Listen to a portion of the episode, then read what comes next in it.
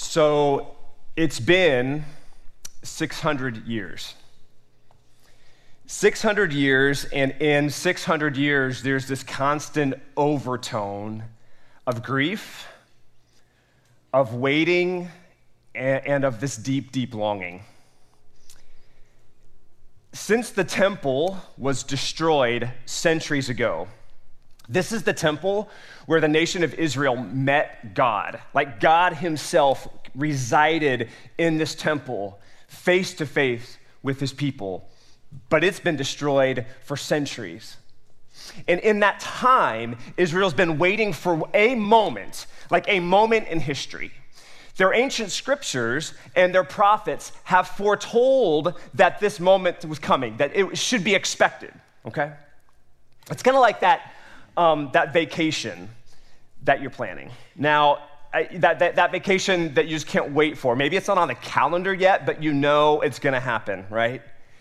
And all of that looking forward to, you can actually picture the, the stress just melting away, the hard things about life just being set aside as you set out on that destination. And when you arrive, everything's going to be good.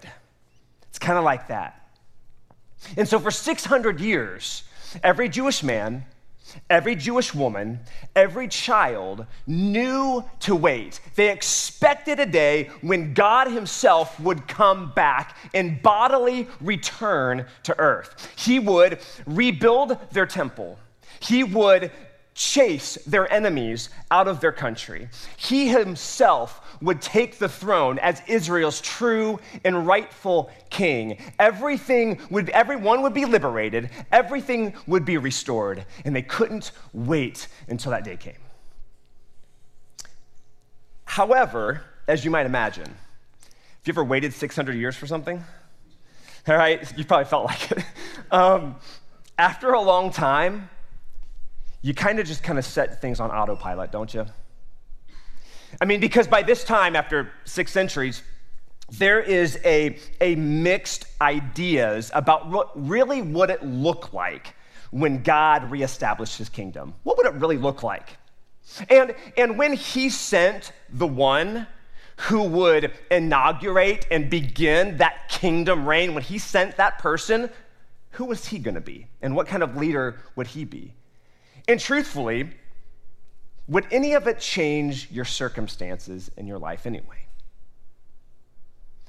But they waited. Have you ever felt that way? I mean, felt that way just about faith. I mean, any of the stuff that we've been singing about and talking about. Have you ever felt that way? Like, what does faith really look like?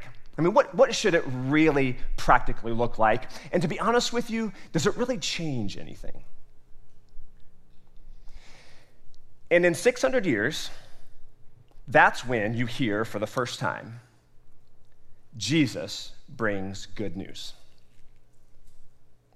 Jesus brings good news. When Mark sat down to write a narrative of Jesus' life, he did so with a very specific purpose. There was something that Mark wanted his readers to know and to understand thoroughly, all right? And the reason that we are going to read through the book of Mark in this next month together, all right, is because we're not looking for information. Information never really changed anybody, but we're looking for transformation. So as we read the book of Mark this month, we're looking and asking God to transform us. We have a couple of tools for you during this month as we kick off this series today. One is we're, we're selling uh, Mark journals, all right? Now, now, we did this last year with the book of Luke, and we sold at White Oak like five hundred of these. I mean, you guys just ate them up, and they were gone, all right? So it was awesome. So what these journals are is they actually have the book of Mark printed in them. Just the book of Mark from the Bible, with a place for you to take notes, write prayers, write things that you're learning. You can write notes. Okay, so so they're out there today, and we're going to have them throughout the series until they're gone, all right? You could pick one up, a great tool.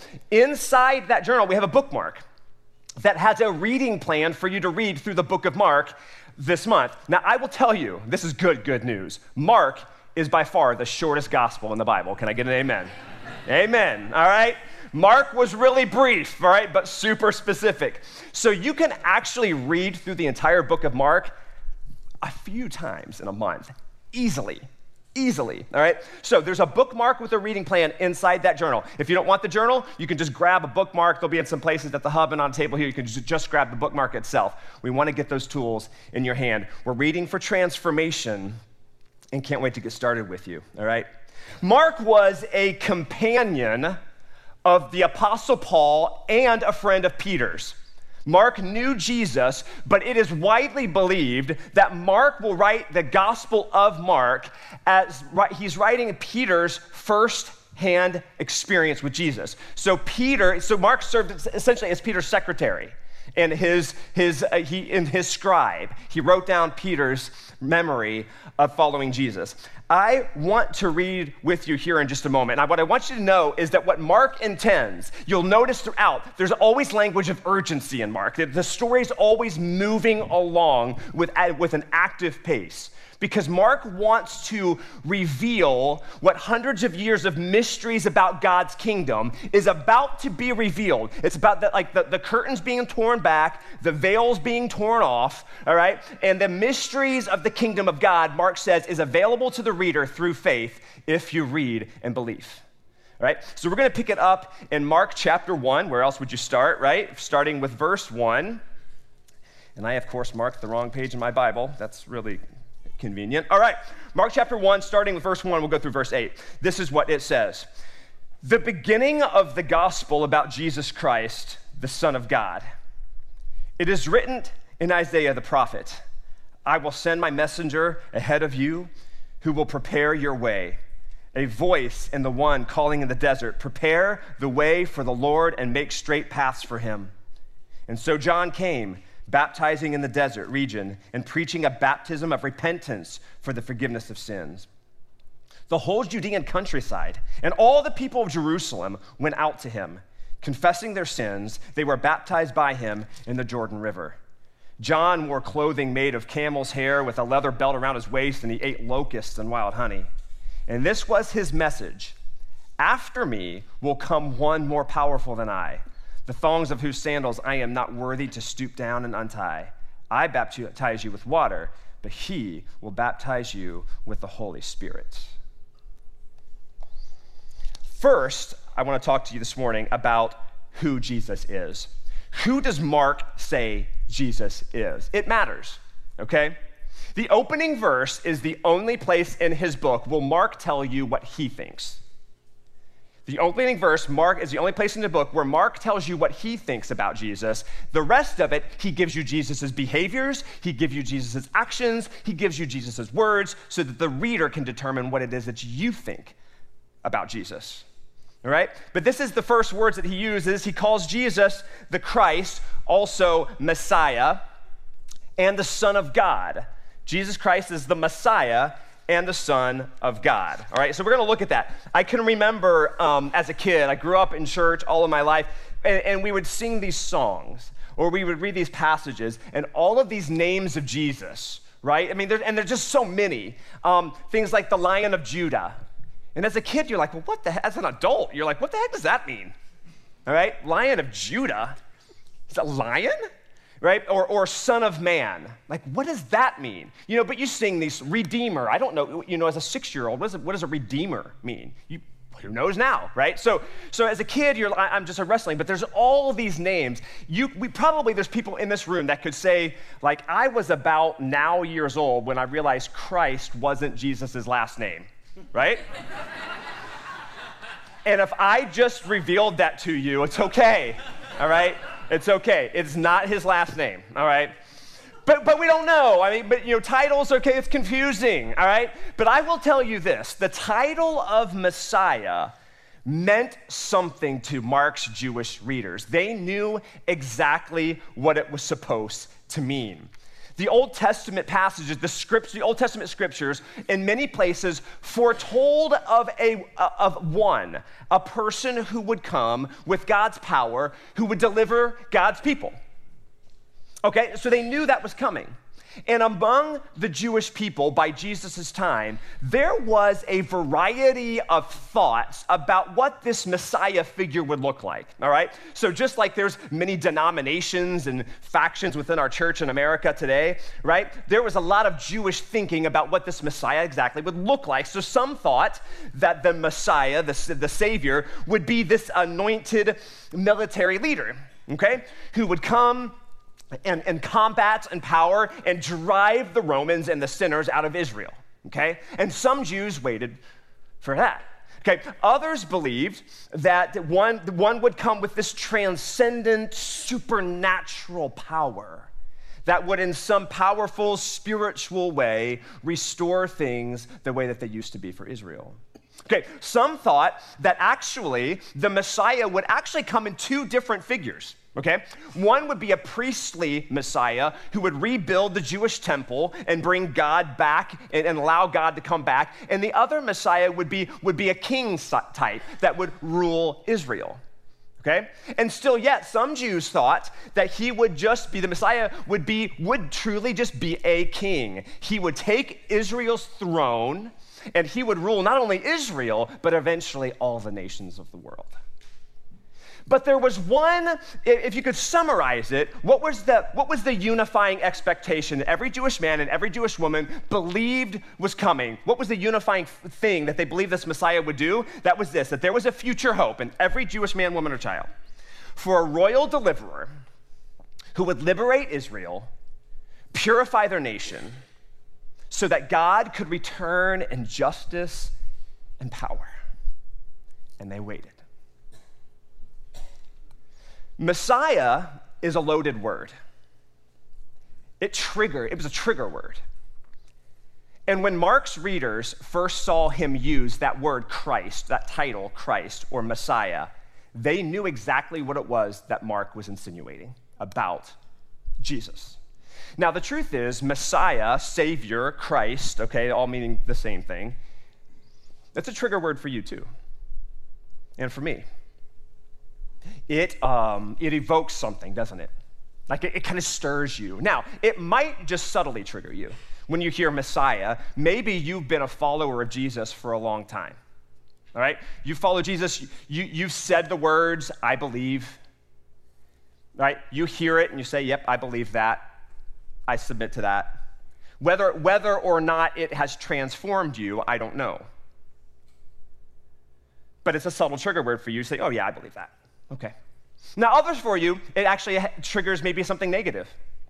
Oh, I mean, sure, you've heard people say, you've seen the bumper stickers, you've seen the people posted on Facebook, Jesus saves.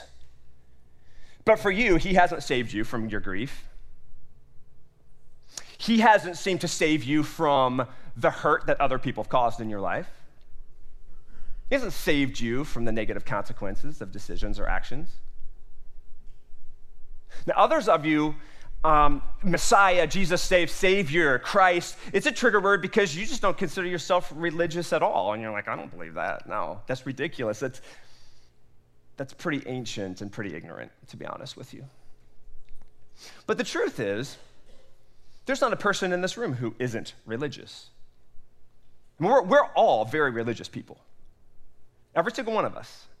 I mean, your faith may not be in, in let's, let's just take Jesus Messiah and put him over here for a minute. Your faith may not be in Jesus Messiah, but it's in your portfolio.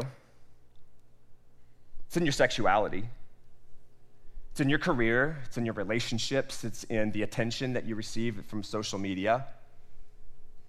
You see, we're all looking for a thing to liberate us from, from the, the, the life that we're not one hundred percent satisfied with. We're all looking for that thing that will make it better,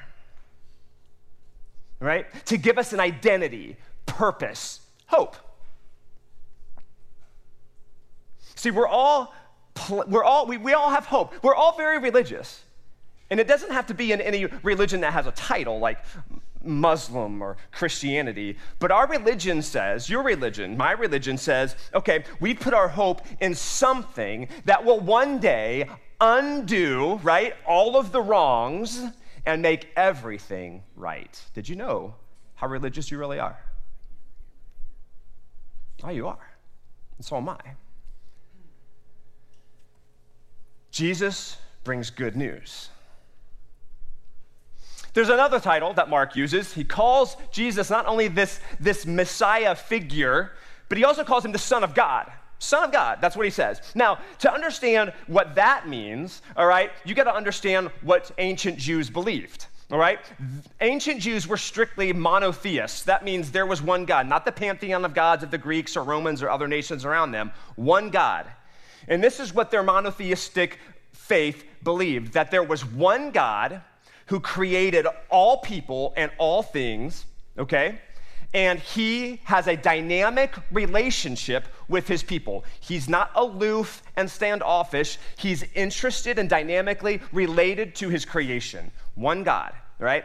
That same God, this is what they believe, all right, also identified the nation of Israel as his chosen people. That would be a conduit of his saving activity for the entire world.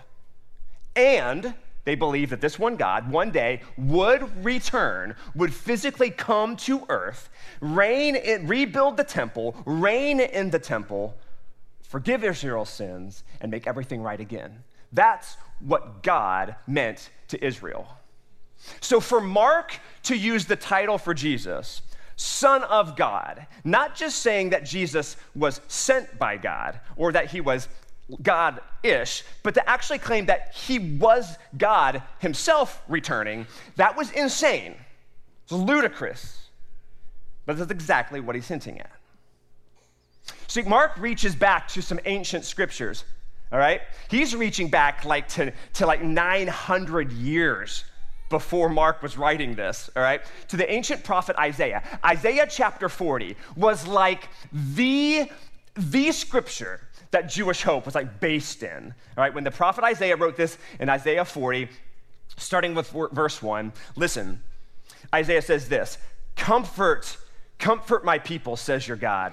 Speak tenderly to Jerusalem and proclaim to her that her hard services has been completed, that her sin has been paid for, that she has received from the Lord's hand double for all of her sins. A voice of one calling in the wilderness, prepare the way for the Lord, make straight in the desert a highway for our God.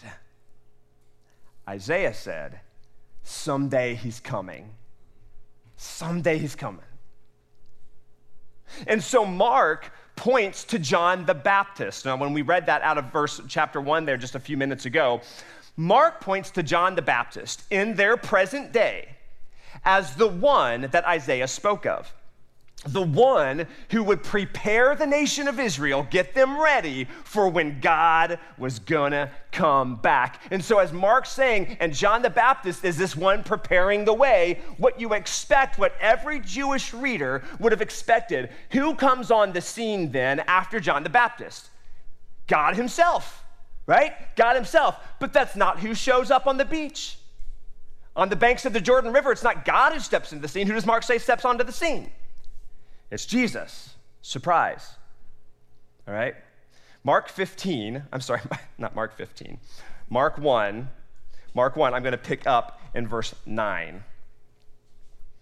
At the time, Jesus came from Nazareth in Galilee and was baptized by John in the Jordan.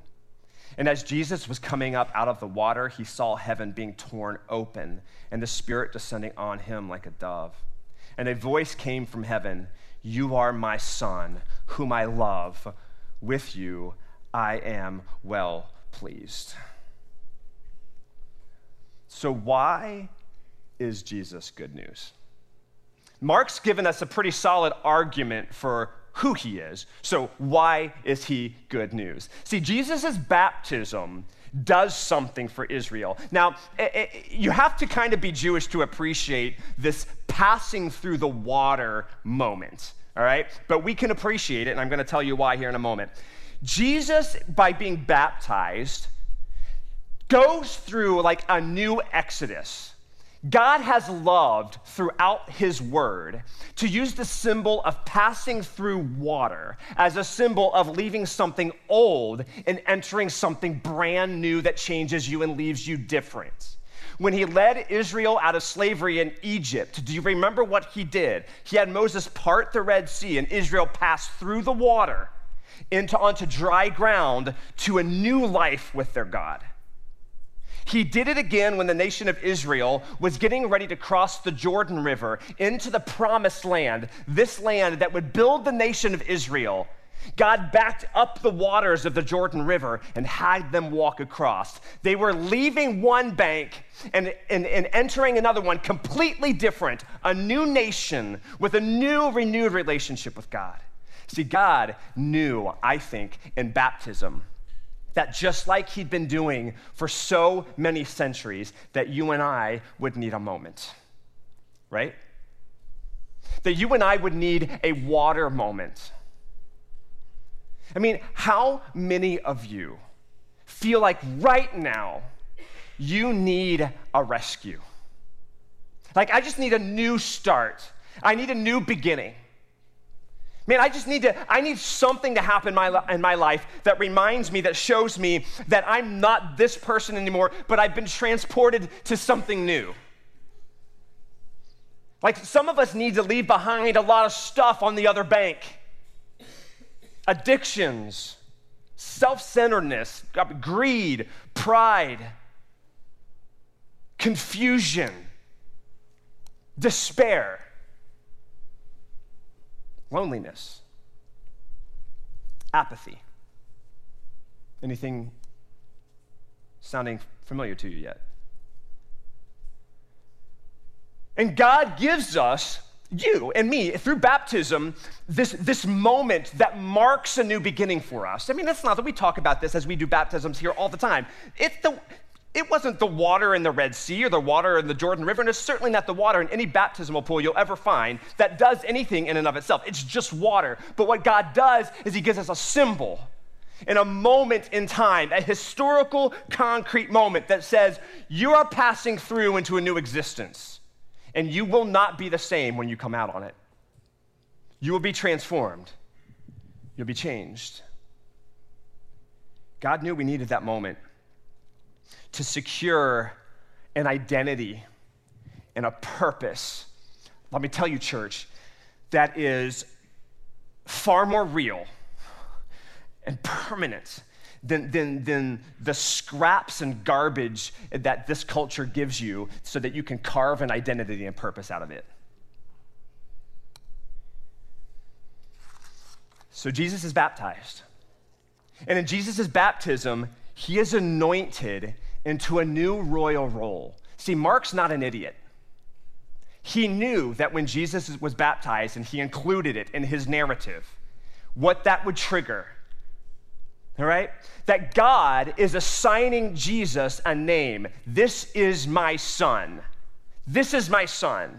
And before he does anything else in this ministry, before he speaks a word, before he heals a sick person, before he does anything, I am pleased with him. Why? Not because of what he's done, not because what he believes, but because he's my son.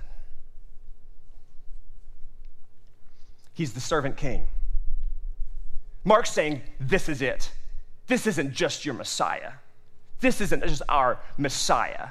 This is God himself returning to do all the things that he said he would do. Forgive sin and renew relationship with the entire world, with God. Look at verse fourteen and fifteen. After John, John the Baptist, was put into prison, Jesus went into Galilee proclaiming the good news of God. And Mark, this is Jesus' first word spoken. The time has come, he said. The kingdom of God is near. Repent and believe the good news. N T Wright, uh, a biblical scholar, um, I love the way that he paints Mark, and in, in this, he says it like this. He says, he, meaning Jesus, certainly intended to enact, personify, and symbolize that climactic event in Israel's centuries-long hope. Jesus was acting out his vocation given to him by God, whom he called Father, to accomplish all that God said that he would do. Now, let me ask you this. If Jesus had the audacity to claim that. What kind of good news might he have for you? So here's what it means for me and you. Mark sets us up in chapter one, the first four of your first verses. And here's what it means for you and me. Mark's gospel, it's fun, it's fun, was not, it presents Jesus in a way that nobody expected it to look like. Nobody saw it coming. And it turns out that faith in Jesus insists that you and I today manage our expectations. six hundred years of waiting. And faith requires you and me to manage our expectations. See, we are in desperate need of good news, aren't we? I know you are. And I'm not just talking about culturally or politically or sociologically. I'm talking about you, your household, your life, your heart. Desperate need of good news. And it breaks my heart when you look at the statistics that, that, that happiness in America has been on a steady decline for forty years. And in teenagers, something in two thousand five to two thousand seven happened. Teenagers since two thousand five have been in a steep decline in happiness and a huge uptick in depression and suicide for teens. It just happens to be the year that the first iPhone came out and social media was burst onto the scene. See, our expectations haven't changed, have they? We all want to be wanted. We're like, we want to know that we have purpose. We want to know that somebody cares about us. Like, we want to know that someone's willing to go the extra mile to rescue us, to, to deliver us, to free us, that there's something that's better than what I'm experiencing now out there, that if there is a God, I want to know that he cares about me. See, our, our expectations haven't changed. It's our pursuit of various things that might fulfill them. That's what's changed. We've been made for a different kingdom, guys. That's what Mark sets you up for. We've been made for a different kingdom. Now, Jesus didn't like step onto the, the, the, the bank of the Jordan River that day to say, hey, let me introduce to you Christianity. It's going to be this nice new set of moral actions and beliefs. You'll love it. That's not why Jesus came. Jesus, when Jesus came out of that water, he ushered in like a brand new, like he didn't just offer to change your life. He actually offered to convert you into an entirely new kingdom.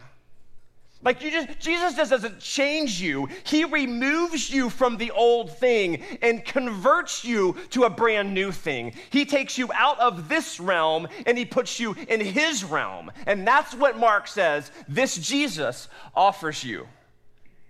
So my, my, my question for you today is, knowing that, In, in, in, in reading that, will you even entertain, will you and I entertain the thought that we have to re-engage this Jesus?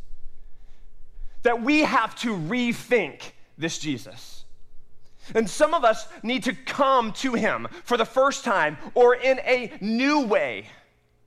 Will you, in this season, as we walk through this book, rethink and reimagine and come to a new understanding of who Jesus is?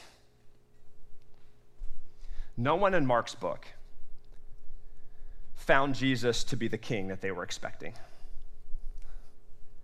The sinners thought that they would find judgment. Instead, they found mercy. And the religious were told to repent when they thought they would re- receive some sort of reward. So who do you think he is? You encounter Jesus in Mark's gospel very personally. You will. You will encounter Jesus.